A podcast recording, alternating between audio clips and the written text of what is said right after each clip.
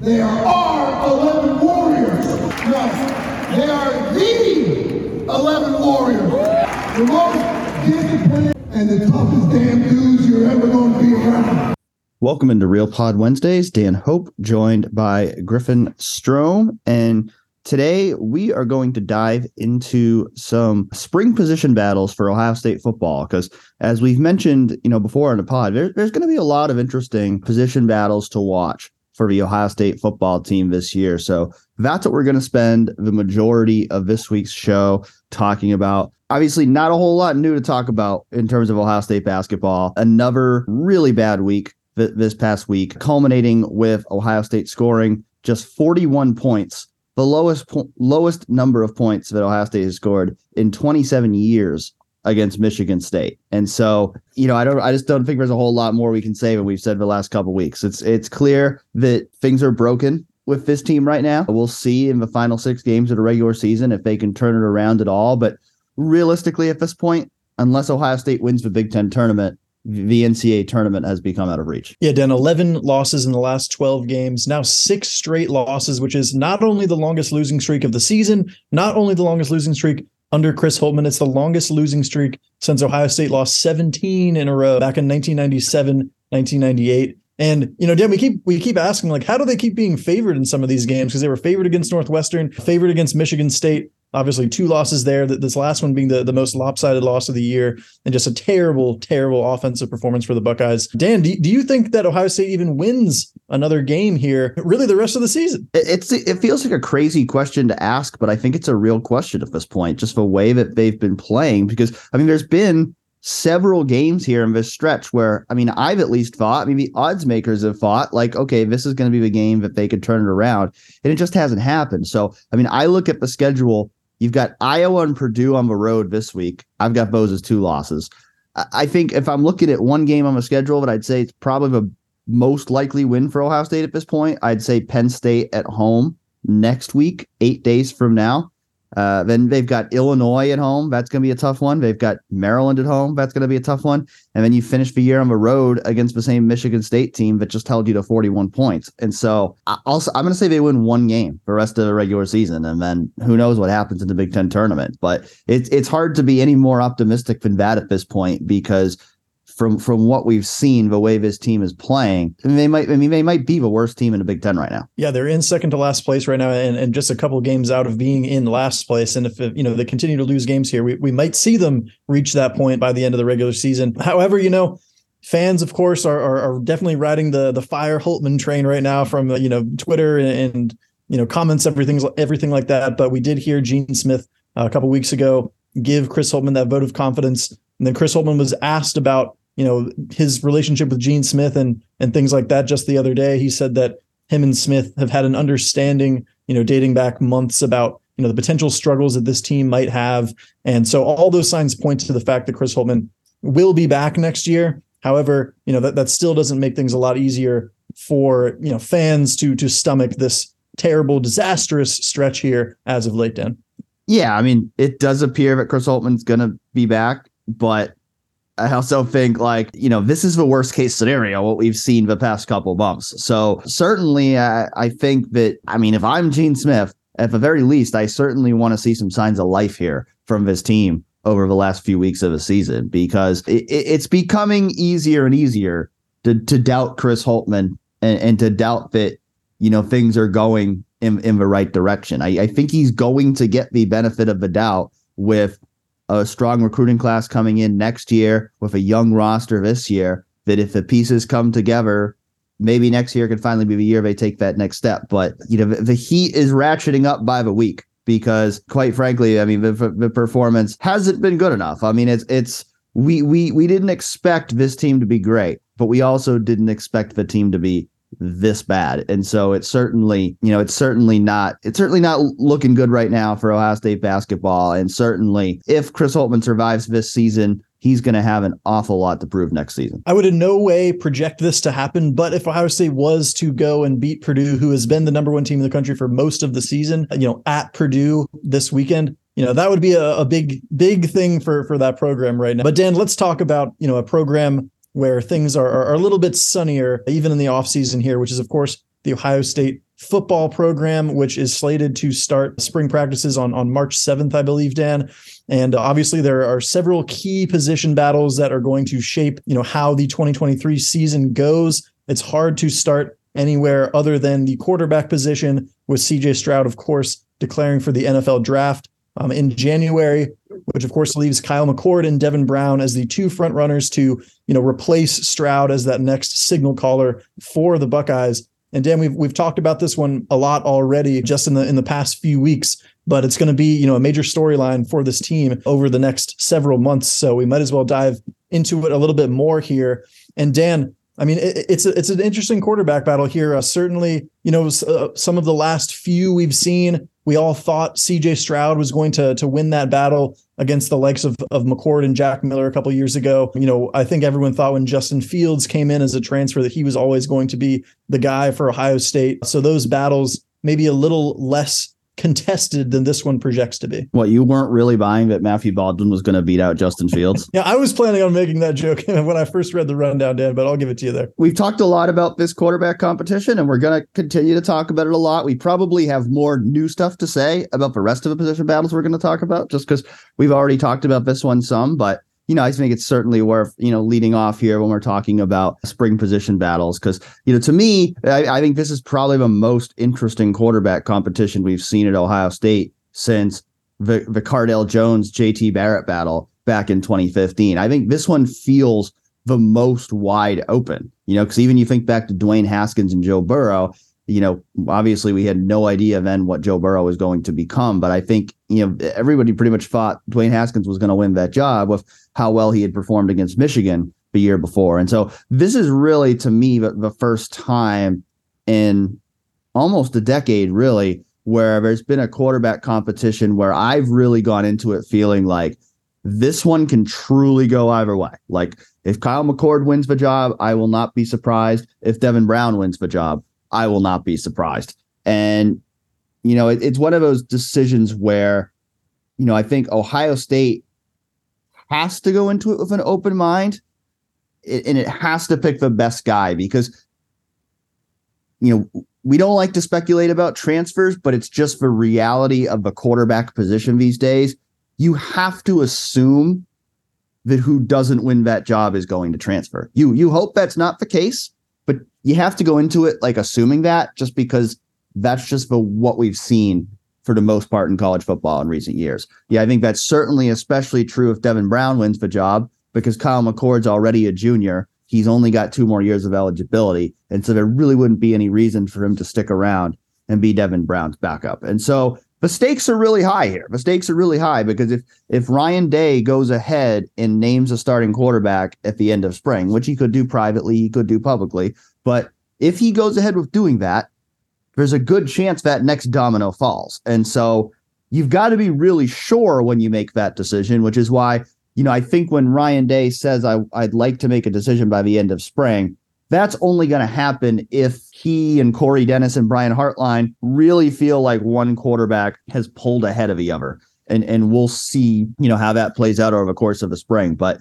you know, I think, you know, the Buckeyes have to pick the best quarterback and let the chips fall where they may after that. Yeah, Dan, you're, you're saying you're talking about how close this this race is and everything like that. But you know, do you feel like this is a a, a real pick'em type you know competition here? Where would you set the set the line at here? How would you handicap this thing if you were breaking it down? Let's say from a betting perspective. Yeah, it's pretty close. Like I, if I was the odds maker, I'd probably put McCord at maybe like you know minus one forty. You know, and Devin Brown at like plus 125 or something. I don't know exactly how those numbers would look, but I, I'd give McCord the slight edge based on the fact that he has started a game for Ohio State. He has played and thrown passes the last two years, whereas Devin Brown hasn't. But like, if I saw those lines as a better, I'd be tempted to put some money on Devin Brown because I do think Devin Brown has a real chance in this competition. So uh, I, I think it's close, but I, I have to give McCord the slight edge just based on the fact that He's been in the system a year longer. He has some experience that Devin Brown does not. Yeah, it's it's hard to overlook those factors, you know, in a system where, you know, Corey Dennis was talking about just the efficiency of, of running the offense and understanding the offense is so big. Obviously, McCord, you would think would have an edge in some of those departments, given that he's had a little bit more experience time in the program. But again, Brown's ability to move, create plays with his feet, the fact that Ryan Day was was you know speaking so highly about players that are able to do that at the quarterback position and how that will give the, you know a team a great chance to win in, in some of the big games like we saw obviously talking about CJ Stroud against Georgia and just the ability to extend plays things like that. But Dan you know it's also been you know well publicized. All the weapons around these guys are, are obviously going to help. Whoever does win that starting you know certainly we would think put up some big numbers at the quarterback position no matter who gets that starting job. But one of the main areas that you look at with this offense and you think, you know, there's there's a lot of question marks there. Uh, uh, of course, is the tackle position on that offensive line, which has lost, you know, both starters from this past season with Dawand Jones, Paris Johnson, both, you know, NFL draft picks there going pro. And, you know, the fact that Ohio State hasn't brought in a big time, you know, transfer prospect at tackle. We did get to talk to Ryan Day about and you know and Justin Frye about you know the state of affairs on the offensive line at, the, at those tackle positions. Certainly, it seems like Josh Fryar, who's a guy that's you know been been the sixth man on that line, so to speak, has, has played, has stepped in in big spots before, whether it was you know guard or tackle. You know, did get a start this, this past season when Dawand Jones was out for a game. He certainly seems like a, a surefire starter at tackle. Ryan Day was asked, you know, is he the is, is he your your left tackle? Given that he seems like the most you know sh- sure bet to be a starter out of that group. But he was like, oh well, you know, he he didn't confirm like, oh, this will be the left tackle for us. He said, you know, we'll, we'll try some things out there and see how that goes. But Dan, what do you think as far as that's concerned? Is he a guy that that comes in as you know the the most important tackle, the left tackle right away, or does someone else emerge there? Yeah, I mean, I think he's the most likely starter. I mean, my guess would be they keep him at right tackle. That's where he's played most of his snaps at Ohio State, and so I, I don't think they need to move him to left just because that's you know the premier position. I think if you know if if right if a right side is you know where you, I mean, you figure last year when he was the sixth man, you know, he was he was the right tackle on the second team offensive line. And so I, I, feel like they've groomed him at that right tackle spot. And I think the the left tackle spot is the one that you know is kind of wide open right now. And I think you, look at the guys who could be contenders for that spot. It seems like there's three guys on the roster who are going to have a chance to contend for that spot this spring, and those are Zen Michalski, Tegra Tshabola, George Fitzpatrick. Now, I think there's a good chance the offensive tackle depth chart remains unsettled coming out of the spring because from what I've heard, Ohio State definitely wants to add another tackle in the transfer portal post spring. They might even look to add two in the transfer portal post spring. And so, oh, uh, there's a good chance that this tackle competition is going to continue into preseason camp. But that makes this spring all the more important for those guys we just talked about because this is their chance. The, the, these 15 practices in the spring, this is those guys' chance to prove hey, I'm good enough. I'm ready to start right now. You don't need to bring in a transfer to take my job. So, you know, it's going to be a huge, huge spring for for for those offensive tackles. Yeah, I, I think Josh Fryar ultimately, when all the dust settles, will be a starter. My guess is at right tackle. Could be either side, but my guess is at right tackle. The you know the the other side, like if I had to guess right now, like I would probably guess that it's going to end up being a transfer ultimately. But you know, among the guys on the roster, I, I still look at Zen Michalski as probably the, the most likely guy to be a starter, but I'm going to have my eye on Tegra Tshabola this spring too. I, it, there's been, you know, we've heard good things about Tegra Tshabola, and it seems like, you know, with him, you know, earning a spot in that two deep at the start of last year before, you know, they ultimately decided to redshirt him. It, it seems like he's got a little bit of momentum on his side. And so I think he's a guy to watch in that offensive tackle competition. Not necessarily a favorite to win a starting job, but but he's the guy I think that you know maybe maybe has the most upside out of that group to to really really break through this spring and, and be a guy that proves I'm a starting caliber tackle at Ohio State. Yeah, Dan Michalski standing a six foot seven, 310 pounds, certainly has that, you know, prototypical size length that you're that you're looking for, you know, as a top end tackle. But but I I'm on the same wavelength as you as far as Tegra Tshabola because, you know, just the, the fact that they have the confidence to to move him into that position, you know, his his recruiting acumen, his recruiting profile coming out of high school, you know, six six, 330 for for Tegra Tshabola. Um, certainly some some good measurables there, without a doubt.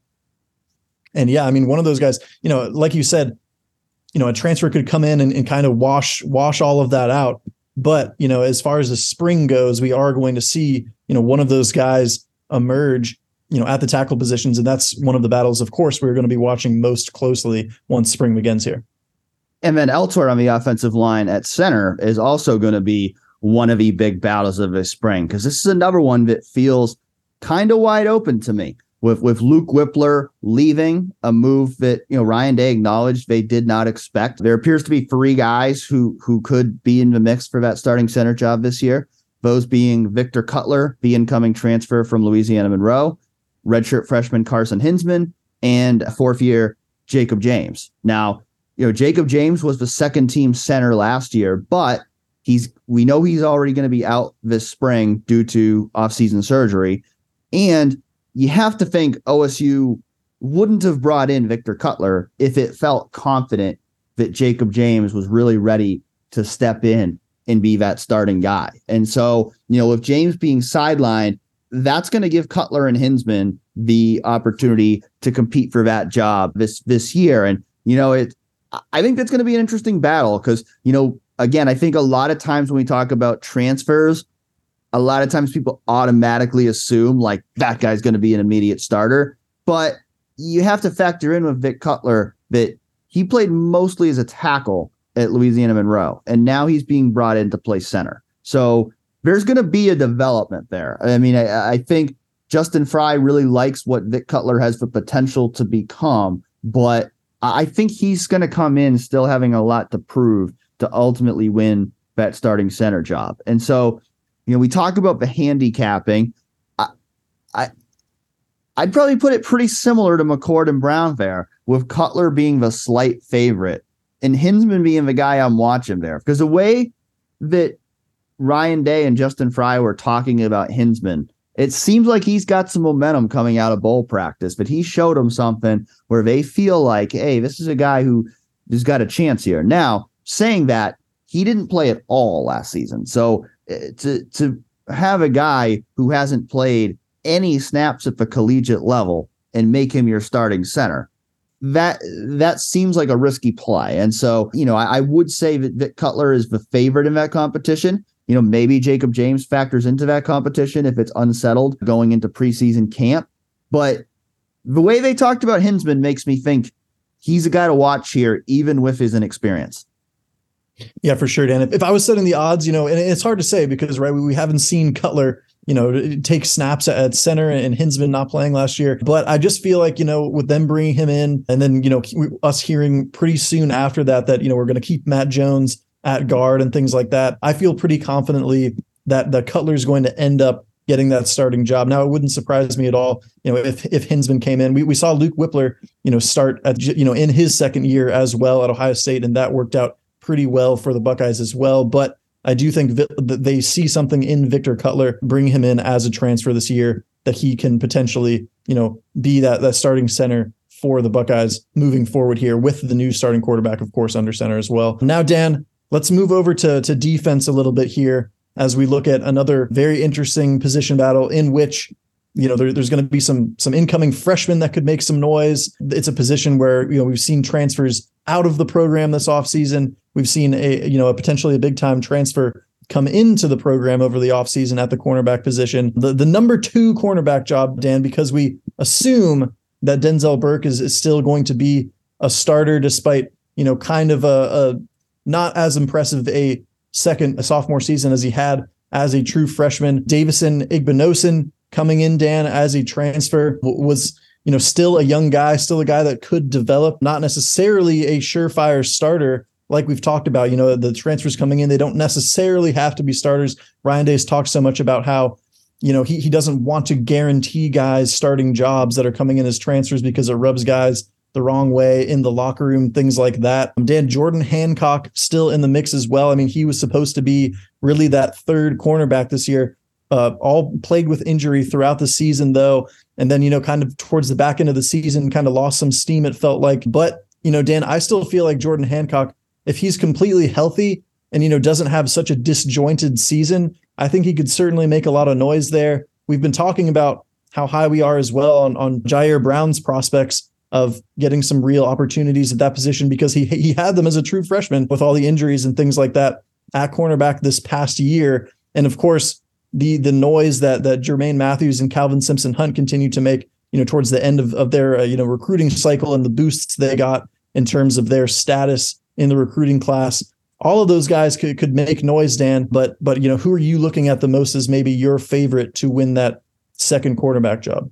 Yeah, I think this is going to be a really interesting competition. And again, like you said, I think you know there's a lot of assumption that you know Igbinosun's going to come in and start right away, but I'm I'm not sure on that. I mean, he, I, he did start ten games at Ole Miss last year, was a you know honorable mention freshman All American, but I think when you dig a little bit deeper on Igbinosun, you see some inconsistent play there. You know, I think he's very talented. I, I think he has a lot of upside, and I think if he has a good offseason and continues to develop, he certainly could be a, the starting cornerback on this team. But I don't think that's a lock. I, I think this is going to be a very real competition because of all the guys you just mentioned. I mean, I think, you know, Jordan Hancock, like you said, I think the thing you have to, it's hard to gauge of a guy like Jordan Hancock is okay, he struggled when he was out there last year, but I don't think he was ever fully healthy. You got the impression, you know, even from talking to him before the Peach Bowl, that that hamstring had been a problem for him all year long, even when he came back. You know, kind of like with Jaxon Smith-Njigba, where you know he was able to come back and play a little bit, but he was never quite that full version of himself. And you know, we saw last spring, he had a lot of buzz last spring. He had a really good spring game. He seemed like he was really trending toward you know having a breakout year, and then the injury happened. And so I think he's definitely still a guy to watch in that starting competition. I said it a couple weeks ago. I said if I had to pick right now who's going to be the second starting cornerback, I said Jyaire Brown. And so, you know, I'm going to stick with that. I'm going to stick with that. I like what I saw from Jyaire Brown last year. I thought he performed well as a true freshman, and I think he's a guy who could make a starter jump this year. And so I'm going to say Jyaire Brown. This is going to be my pick right there. But eh, like if I was handicapping this one, I don't think I'm giving anybody like minus odds in this one. I, I think everybody's in, in the in the plus range, and I because I think you know, Igbinosun's got a good shot. I think Hancock's got a good shot. I think Brown's got a good shot, but I don't think any of them are a clear favorite in this competition. And I'm not going to count out Mathews or Simpson Hunt either because we saw what Denzel Burke did a couple years ago where he came in as a true freshman and he immediately became the number one corner. And so particularly Jermaine Mathews, because he is going to be there this spring. Calvin Simpson Hunt's not coming in until the summer, and so he would have a lot of ground to make up. But Jermaine Mathews being there this spring, probably going to get plenty of reps on that cornerback depth chart with only you know six scholarship guys there for the spring. I don't count him out as a guy who could make a Denzel Burke like rise on the depth chart. And you know, before we move to any other position, I, I do think we should mention the fact because I'm sure there's some people out there listening going, why are you assuming Denzel Burke is going to be a starter? Because obviously Denzel Burke didn't perform as well as people expected last year. And so, you know, could his job be open for competition this offseason? It certainly could. M- my opinion is I don't think Denzel Burke's year was as bad as some people think it was. I think I think his first month of the year was bad. I think the rest of the year he played pretty well. I don't think he was the reason why the secondary had lapses at the end of the season. I think that was more with, with the safeties. From my my vantage point, I think after the first four or five games of last year, I think Denzel Burke played pretty well. So in my opinion, Denzel Burke was Ohio State's best cornerback last year, even if he wasn't as good as people thought he was going to be.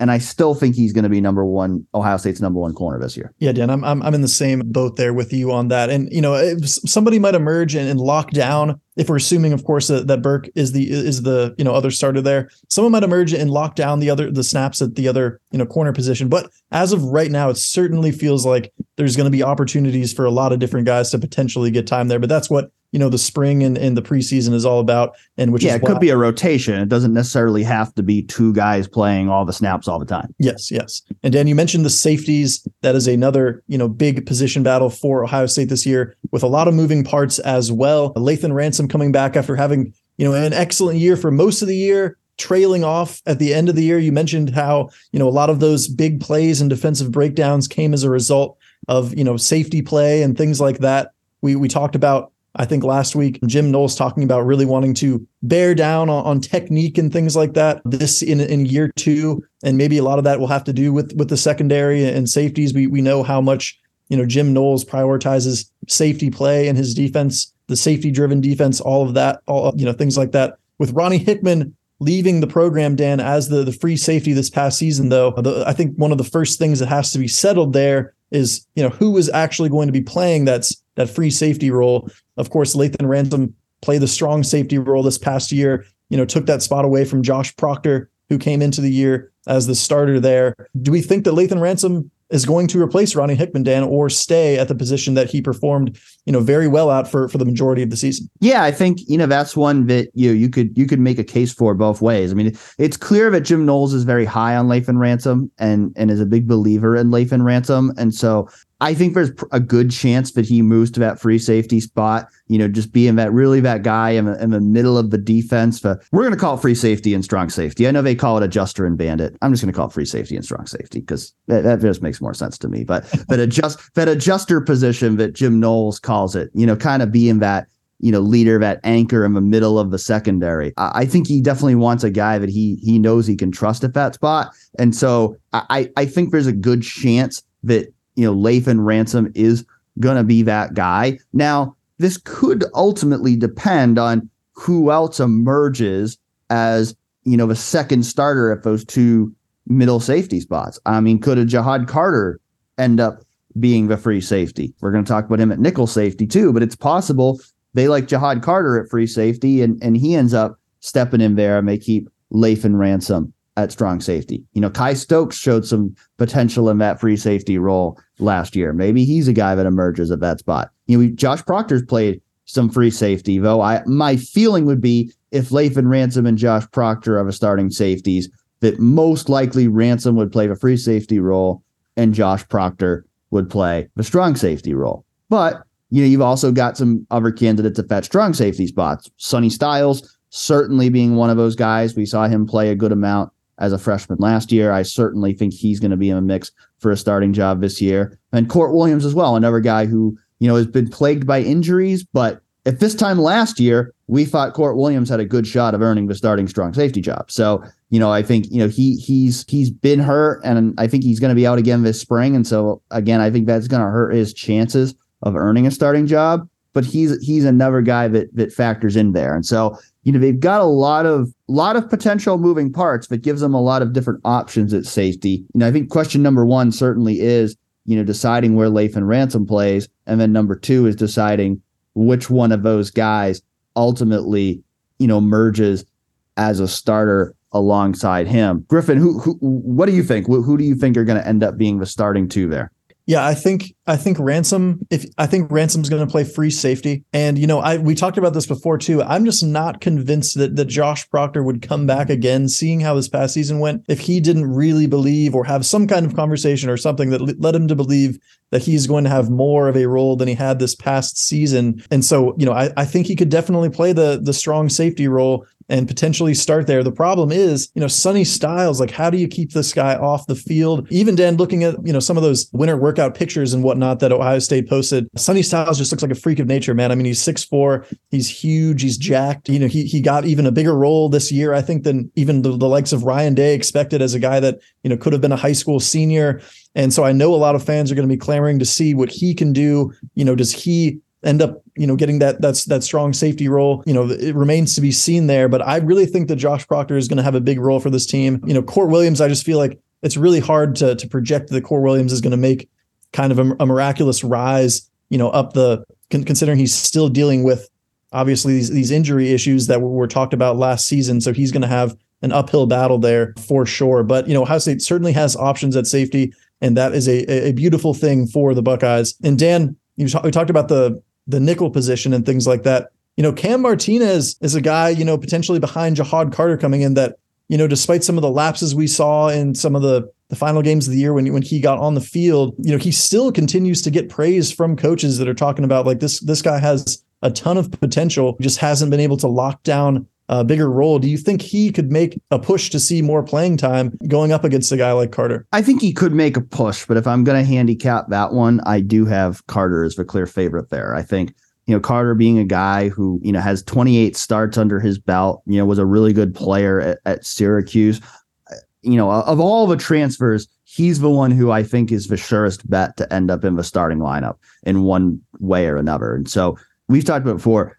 I think I think Sonny Styles is going to emerge as the starting strong safety. I've got Lathan Ransom at free safety, and I've got Ja'Had Carter as the nickel. Cam Martinez is a guy I, I think I look at as do they go with more four safety dime looks this year? And if they do that, is that maybe where we see Cam Martinez play a bigger role now? We didn't see him do it much last year. You know, one of the times they did it was against Michigan and it didn't go well. So, you know, there's going to have to be some development there, both from a scheme standpoint and a personnel standpoint, if that's going to happen. But he's a guy that I would look at, you know, maybe in, you know, a dime package look that could get some more snaps. You know, Kye Stokes Josh Proctor as well, you know, could all be guys. You know, I think with the amount of depth they have there at safety, I, I think there's certainly reason for Ohio State to explore ways to get more than just free safeties on the field. Because we saw last year it was mostly just Ronnie Hickman,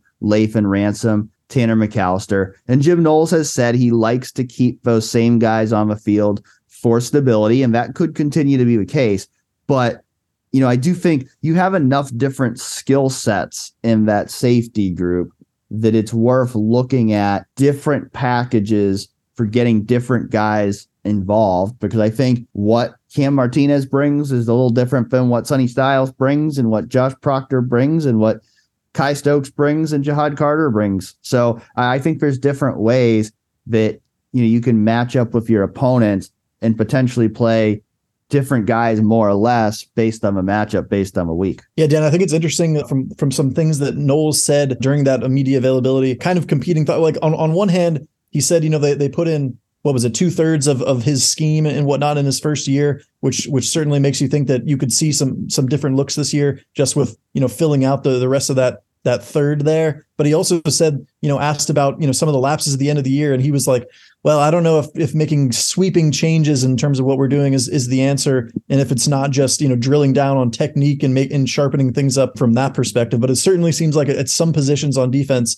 that there are guys like a Sonny Styles, you know, like a CJ Hicks, who we'll talk about in a minute, who, you know, maybe and with the jack position and seeing how that worked out, you know, this past year that there are, you know, guys with versatile abilities that would you know it would it would behoove them to to maybe try out some some things some special packages to get some of those guys involved. But dan you know let's let's switch over to offense here for a minute and talk about you know the wide receiver position which you know at first glance you wouldn't think there's you know much to look at because you've got all of these starters coming back. Obviously Jackson Smith-Njigba leaving but wasn't really a factor by the end of the season in that position room. However, Dan, Emeka Egbuka and Julian Fleming are both going to miss the spring, which makes things a little bit more interesting in terms of what we will be watching in Brian Hartline's position room, you know, come this spring and in preseason and things like that, which could leave a lot of opportunities for a lot of these young guys that we've talked about. Where are they going to fit in? You know, are they going to have to spend another year, you know, basically getting no time? Well, Dan, this is the this this is the opportunity for them to really you know show something with, with more reps during the spring period here. Yeah it's definitely a big opportunity for the other wide receivers this year this spring because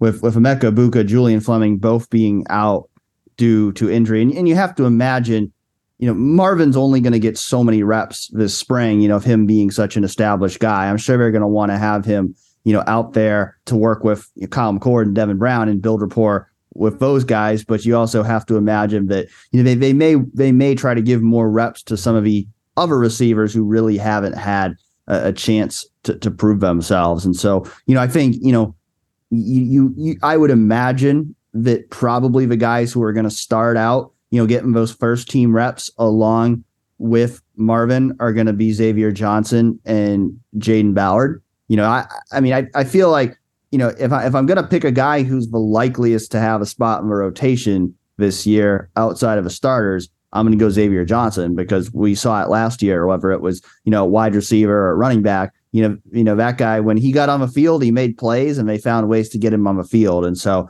you know, you feel like he's gonna have a role one way or another, probably mostly at receiver because they're so deep at running back. You know, Jayden Ballard's a guy that I, I think this is a really big spring for him. I think him going into his, you know, third year, you know, obviously he hasn't come along as quickly as his recruiting classmates Egbuka and Harrison. And so I, I think this is a big spring for him to to really, you know, start to make some progress, start to establish himself because he's going to have a lot of younger guys nipping on his heels. You've got, you know, four second year receivers who, you know, they also need to make a move this spring. Those being Kojo Antwi, Caleb Brown, Kyion Grayes, Caleb Burton, and then also three of the four true freshmen are going to be in, in practice this spring. Those are Carnell Tate, Noah Rogers, Bryson Rodgers. I'm of the mindset that about of all those guys I just talked about, the guy who I think might end up playing the most out of any of them is Brandon Inniss, but he's not going to arrive until the summer. And so there's a big opportunity, I think, with Egbuka not there, with Fleming not there, with Inniss not there, for all those other receivers. Like this is their opportunity they need to build themselves some momentum going into preseason camp. Griffin, who are maybe one or two guys in that group that you look at that you feel like this guy could make a move this spring. Yeah, I think, you know, we've heard about all these guys. We didn't get to see any of them a whole lot on the field in terms of the second year guys, at least. Kyion Grayes, though, a guy that's that's gotten comparisons to the likes of, you know, Chris Olave because of his kind of smooth playing style and build, you know, as a potential outside playmaking guy. I still am, am, am high on him and his potential. You know, there's a lot of names in there. Of course, Carnell Tate as well moving in will be a guy to watch. It's kind of unfortunate we won't get to watch Brandon Inniss right away in in the spring because a lot of people will have high expectations for him right off the bat. I also think though, Dan, going back to the the first two guys you mentioned there, in terms of what Xavier Johnson told me during the the Peach Bowl media day about you know uh, potentially weighing his decision to come back, talking to the likes of Brian Hartline and Ryan Day, and saying that you know they talked to him about fleshing out a bigger role. This will be a huge period for him to to if they give him you know more more looks and, and begin to flesh out what that could be and especially he talked about how, how deep they're going to be at running back next season but he he did talk about you know maybe it could be kind of a hybrid role like we saw him play at times this year and with the injuries that are the, the ohio state's still going to have at running back this spring i think that only gives him even more opportunity to potentially try things out and experiment in terms of that type of role. But Dan, what do you think in terms of the the younger guys, the the incoming freshmen and the second year guys? Is there a one specific guy you're looking at and you're like, this guy is the is the one I'm watching to really make a push to to potentially get more time than they had, you know, this past year. Yeah, I mean, say what you will about Xavier Johnson. The guy just makes plays whenever they give him opportunities. So I, I, think Xavier Johnson is going to have a role in this offense this year. What that looks like, we'll see. But in terms of those younger guys, I think Carnell Tate's the guy that, that I'm going to be looking at first and foremost. I mean, we know he's a guy who was a huge priority for Ohio State in this recruiting cycle. Certainly, you know, every time I've seen him play or or you know go through a camp setting, you know, he he's a guy that I, I think has all the tools to be one of Ohio State's next great wide receivers, and so he's certainly a guy that I'm going to have my eye on this spring as a guy who I, I think could make a, at least a push to earn an immediate spot on that two deep. Don't know if I'll go as far to project that right now, just because of how deep Ohio State is at that position. But but he's a guy certainly that if, if he ends up on the two deep and even getting some snaps in the rotation as a true freshman, I'm not going to be surprised. It did also just throw in just Noah Rogers because you know Inniss and Tate were are guys that have kind of at least from, from my perspective as a guy that's not quite as you know in the trenches with re- the recruiting stuff on a day-to-day basis as you know a, a, as much as a, a Garrick Hodge is for example you know Noah, Noah Rogers is a name that you know, is, a little more under the radar in terms of those two names, just because of you know them being big Ohio State targets for so long. I'm his size and and you know versatility and playmaking ability. I'm really looking forward to see what he can do this spring, and that'll be a guy I'm watching for sure as well. Now, Dan, let's let's move over to tight end, where you know Cade Stover is going to you know in all likelihood lock down a lot of those you know starting reps there at that position with him returning this year. We talked about last week Keenan Bailey being super high on Cade Stover and saying, you know, he's the the perfect guy to to lead this position room as a, a first year, you know, new position coach in Bailey there. But beyond Stover, there is going to be an interesting battle because you've got a couple guys that have been battling for more snaps for a couple of years now at tight end. You're talking about Gee Scott and Joe Royer. Of course, there's several other names beyond that, but those figure to be the two guys that you would think are really vying for that number two job. Gee Scott did play the most snaps of any returning um, you know, tight end other than Stover this past season, but he's still, you know, he's st- still not a huge role, still not quite the, you know, he, you know, when, when he made that that that switch from wide receiver to tight end, he was talking about, you know, a, a Dennis Pitts, for example, a guy that can, you know, come over with, with with all those receiving skills and really be a dynamic threat in the passing offense from the the tight end position. We still haven't really seen that, Dan. But is this the spring where it's he starts to emerge and show more of that potential moving forward? Certainly could. I certainly I think the door is open there for for both of those guys you just mentioned, Gee Scott and Joe Royer, because we know Ohio State likes to do a lot of two tight end stuff. I, I, think I think that will continue even with Kevin Wilson moving on from Ohio State. And so I think, you know, that number two tight end is is a really important role. And I, you know, I think certainly I think the number one criteria for for either one of those guys to really establish themselves as the number two tight end is going to be blocking because blocking is such an important part of that role. And I, I think that's kind of been the question with GMO. I mean, I think Gee looked pretty good as a blocker last year, but I, I, I think that there's still maybe a level of trust with both of those guys that they haven't quite gotten to yet in terms of being guys that Ohio State trusts to be out there all the time as blockers. And so I think that's going to probably be the biggest criteria for both Gee Scott and Joe Royer is, you know, who can develop the most as a blocker this offseason. I think that's especially if a guy like Mitch Rossi leaving, who was almost exclusively a blocker. You know, I don't know if there's going to be that true fullback in the offense this year, but I think the most important thing in replacing Mitch Rossi is that number two tight end has got to be a good blocker. You know, I think we could see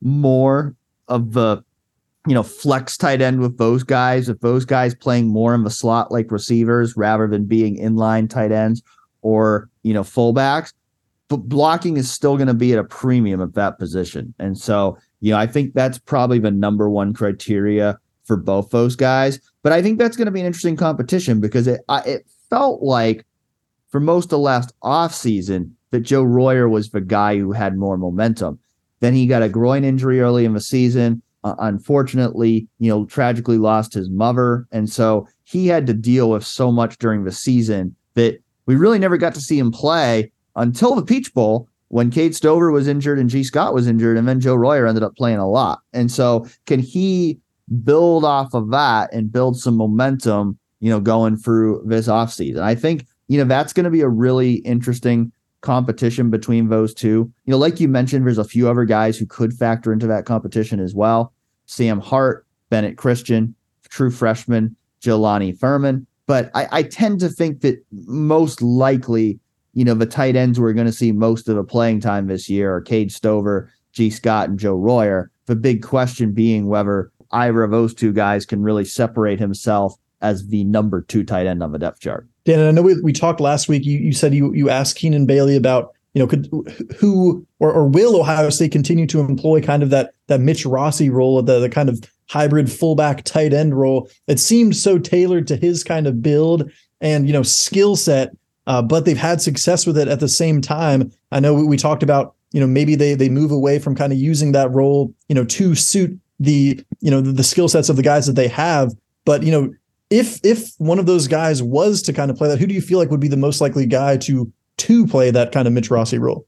Yeah, I feel like maybe that's an opportunity for a Sam Hart or a Bennett Christian to earn some snaps because I think they're more true blocking types than Gee Scott and Joe Royer are. I also think you know Cade Stover could play some fullback too. You know, I mean, I think he, he's a guy you could you could move him into the backfield in certain situations and line him up as a fullback. So it's going to be interesting. Like you said, none of these guys have that true fullback build because you've got you know Stover and Hart and Christian who are more bigger, longer guys, and then you've got Scott and Royer and Thurman who are more of that hybrid type guy. So I don't know that you really have that like true guy who truly fits that fullback role. And I think you know, as Keenan Bailey said when I asked him that question, they're going to fit the offense around the personnel. So I don't, I don't think they're going to force somebody into playing 200 snaps at fullback just because they did that with Mitch Rossi. I think if somebody takes to that role and they think it can benefit the offense, they'll do it. But I, I think it's going to depend on whether somebody really shows this spring and summer that they can be an asset to Ohio State's offense in that role. Because if not, you've got between your running backs and your receivers and your tight ends, you've got plenty of things you can do, plenty of ways you can align guys that, you know, that fullback role isn't necessarily something you have to have. On the other side of the line, Dan, let's spend some time talking about Larry Johnson's position group on the defensive line. Let's start with the D, the the, the defensive ends. Of course, with Zach Harrison leaving, JJB leaving, it, seems to be the year where finally we see Jack Sawyer and JT Tuimoloau being really the, the, the two mainstays, starting guys at defensive end, which you know a lot of fans have been clamoring for for the past couple seasons now. But there's still some questions, Dan, about you know we, we talked about it last week with Larry Johnson saying you know I, I want I, I want Jack Sawyer to kind of stay at one spot, not necessarily bounce around from Jack to defensive end. But it sounds like Jim Knowles, you know, still still might want to see some more of that, you know, flexibility with Jack Sawyer. Larry Johnson also said that Caden Curry will will be, you know, a, a two in terms of the defensive end, you know, depth chart there. So it sounds like he has has certainly made some progress and will be a, a guy to watch and, and threaten for some serious reps this year. But of course, there's plenty of names beyond that as well. You talk about the Kenyatta Jacksons and, and Omari Abors being fresh, true freshmen this past year, not getting a ton of opportunities but two guys that were you know very highly touted coming out of high school. Dan, anyone else you're looking at in terms of guys that could push for for more playing time at defensive end? I think it's mainly the guys you mentioned. You know, Mi- Mitchell Melton's going to be out this spring. I think he's a guy to watch at that jack position if he can get healthy in terms of a summer. I mean, Mitchell Melton, excuse me, Jim Knowles said that himself that Mitchell Melton's a guy to watch at that jack position. So, you know, I think he's a guy that if if he gets healthy enough to push for playing time this year, it's probably most likely to come in that jack role. You know, the two true freshman defensive ends, Joshua Mickens and Jason Moore, they're not on campus yet, won't arrive till this summer. So I think those guys are probably likely redshirt candidates this year. But I think, you know, Caden Curry right now, you have to think he's the number three defensive end. I think you know, based on the way Larry Johnson has rotated in previous years, you you the door is certainly wide open for Kenyatta Jackson and Omari Abor for at least one of those guys to earn playing time too. I think, you know, the question is, and I think this applies to both defensive end and defensive tackle, is does it make sense to maybe contract that rotation a little bit this year? Because you've got you really only got two proven guys in that defensive end rotation and JT Tuimoloau and Jack Sawyer and you've got three proven guys at defensive tackle and Mike Hall, Ty Hamilton, Tyleik Williams. We know all of those five guys are going to play a lot. Beyond them, there's bigger question marks. I, I do think, you know, outside of those top five, like who's the one guy that I definitely think is going to be in the rotation and play significant snaps this year? Uh, Caden Curry's that guy. I think you know what we saw from him last year. He was very impressive in limited action. You know, get him you know another year to you know go through the strength program you know, get a little bigger. I, I think he's a guy that I, I definitely see, you know, playing a significant role as that number three defensive end. I, I think beyond them, it's going to have to be more earned, both, you know, at defensive end with Kenyatta Jackson. I mean, I thought we saw some good things from Kenyatta Jackson in limited action last year. So, you know, he he's a guy that I'm definitely watching for in in that defensive end rotation, along with Omari Abor, both of them being highly touted recruits coming in. And then, you know, defensive tackle, I think the guy I'm watching for is Hero Kanu. He's a guy that he got some praise last year for how he performed on the scout team. You know, obviously a guy that we expected was going to need a little bit of time to develop. He's only played football for a few years after growing up in Germany, but he's he's very talented. He he has a, a ton of upside. And so, you know, that defensive tackle spot, you know, he's really the guy I look at you know, behind that top three of Hall, Hamilton, and Williams, Kanu's the guy that I look at as the most likely guy to earn a spot on the two deep and earn, you know, real playing time. You know, Jaden McKenzie's a guy who's been around for a while, but he's never been able to crack that rotation. You know, Will Smith Jr. will be there this spring as, as a true freshman. You know, Kayden McDonald will also arrive this summer, but I, I feel like, you know, we talk about the defensive end or defensive tackle rotation for this year it, it's probably going to be a majority of Hall, Hamilton, and Williams, regardless of who the two starters end up being. And then Kanu likely getting, you know, the fourth most snaps in that rotation. Yeah, Dan, and we talked about the the rotation with the defensive line. Could this year the the depth not be as, as good in years past and and we not see as much rotation? I mean, you know, remember at the beginning of last year, uh, Larry Johnson was like, I think we've got you know 12 guys or that that, that could see time in any given game a game this year. But he was kind of defending the the rotations, you know, in his little media availability inter- interview session recently and kind of saying, listen, I know when when guys are going to be, you know, ga- I see these guys in practice every day. I know when these guys don't have the the juice to to bring their everything on a on a specific play. So it certainly sounds like Larry Johnson is still going to be, you know, as rotation heavy as ever. Although I certainly think, you know, there the the, the rotation might be a little more top heavy this season. It's funny because I think there's a lot of people who would like to see the defensive line rotation be shorter, and I think there's a lot of people who would like to see the linebacker rotation be bigger because Last year, we basically saw no rotation at linebacker where Tommy Eichenberg and Steele Chambers basically played all the snaps. I mean, even sometimes they're up by 30 points in the fourth quarter, and those two guys were still out there at linebacker. And so I think, you know, that's another position where there's no question about who the starters are. But I think the question this spring is can somebody else really force their way into that rotation where we see more rotation next year because we do know Eichenberg is going to be out this spring after offseason surgery. Jim Knowles indicated during his one media availability that you know they probably wouldn't give Chambers a ton of reps this spring either. Try to get some more of those young guys more reps, and so you know that's a position I'm interested in. We we know Jim Knowles has said he likes to kind of have stability there. But I mean, the, the first guy that I think we all look at at linebacker is CJ Hicks and go, you know, if this guy develops his hopes, they they got to find a way to get him on the field, right? I mean, this is a guy who was a top 10 overall recruit in his class, the number one linebacker in his class. We've heard good things from the coaches about how he developed as a freshman, played a lot on on special teams. You just have to think after he played literally zero defensive snaps as a freshman, that if he develops the way that he should be able to, that Ohio State's got to find some kind of role for him.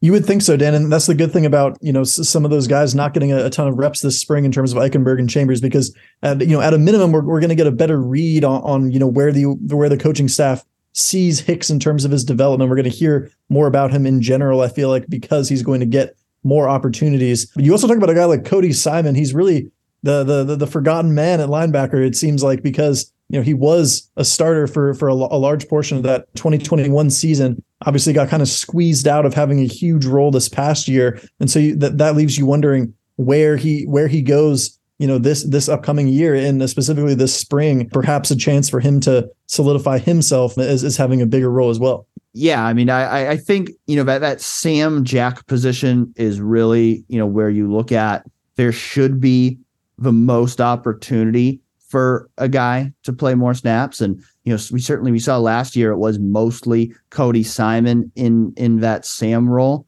But uh, you know, I I am intrigued to see could you know could CJ Hicks get some snaps in, in that Jack role? Could a, a Gabe Powers make a push for some some snaps or a Reed Carrico make a push for some snaps? You know, you don't you don't imagine that they're to take Eichenberg or Chambers off a field too much. But like I have talked about before, I do feel like there could be some situations where, you know, hey, you know, a CJ Hicks is probably more athletic than those guys. You know, and a third down, should should CJ Hicks come in because because maybe he gives you something a little bit more in coverage?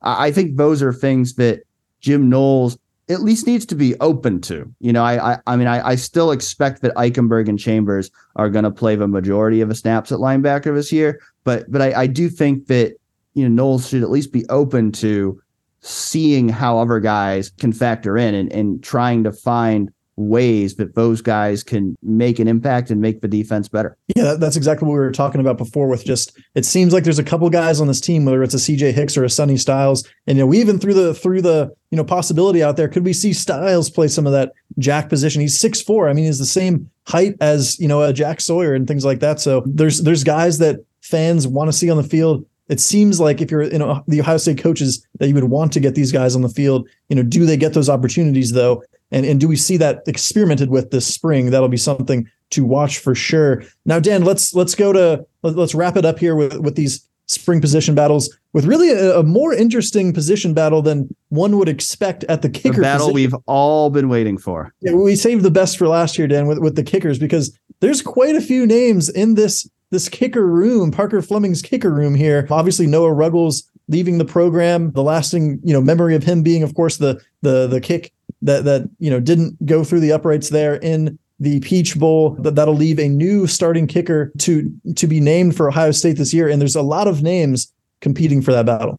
Yeah, it, it's it's kind of a odd kicker room right now for Ohio State, where they've got you know two scholarship kickers, Parker Lewis and Jake Seibert, neither of whom has really played much at all for Ohio State. Lewis hasn't played at all. Seibert played a little bit in 2020 during the COVID year, and he hasn't played since.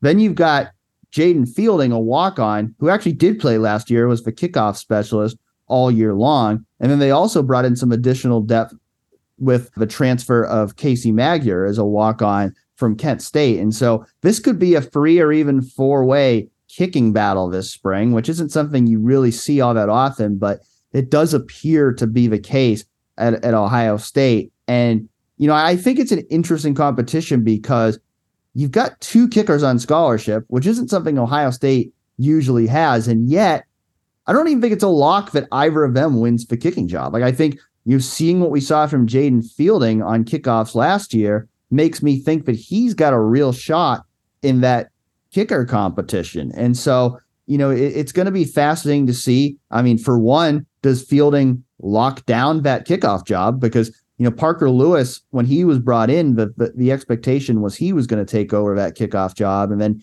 he ended up not being cleared in time for the start of the season. And Ohio State ended up sticking with Fielding because they liked what he did there. And so, do they stick with him based on what they saw last year? Or could Parker Lewis seize that job away from him, you know, now that he's got a full offseason with Ohio State? And then the field goal kicking aspect of the job, you know, could could fielding parlay that kickoff experience into winning the field goal kicking job? Or, you know, does does Lewis start out camp as a favorite there? Could could Seibert? I mean, we saw Seibert playing some cornerback last year, so it's hard to even know you know w- what his factor is going to be in this competition. But there's a lot of different ways this can go. I mean, I think I would probably handicap it with Parker Lewis being the favorite because he, you know, he was the starting kicker at USC for two years. You know, he he has experience, you know, kicking, you know, field goals at all different lengths. And so I I, I would guess that Parker Lewis is the most likely guy to be the starting kicker there, but I, I do think this is going to be a, a real competition. Yeah, Dan, perhaps we should have added another name to that number two cornerback, you know, position battle there with Jake Seibert. I mean, you never know. He could be a dark horse candidate. But no, I agree. But, you know, a lot was made of the that clip you posted from that Peach Bowl practice in terms of Jayden Fielding, you know, nailing, you know, some of those long field goals. And of course, I think coming out of this past season, Ohio State would certainly like to have a kicker that could comfortably make, you know, let's say a 50 yarder or something like that. And so, you know, perhaps the, big leg on fielding, you know, wins him some, you know, you know, positive, you know, whatever you want to call it in that battle. But I certainly think that Parker Lewis getting brought in as a, as a transfer from you, you know, they have to have a purpose for him for bringing him in as well. So I would agree with you about him being the favorite in that position battle, Dan. Lots of interesting position battles for Ohio State football, and just a few weeks from now, we we will start to see those battles unfold as Ohio State will begin spring practice on March 7. Until then, we'll have a few more shows before then. So we'll continue. You're looking ahead to spring, talking about, you know, however things might unfold with this Ohio State basketball team. Got, you know, the NFL combine coming up in a couple weeks. And I'm sure, as always, there will be other developments that happen for us to talk about as well. So hope you enjoyed the show this week. Thanks for tuning in, and we'll talk to you again soon.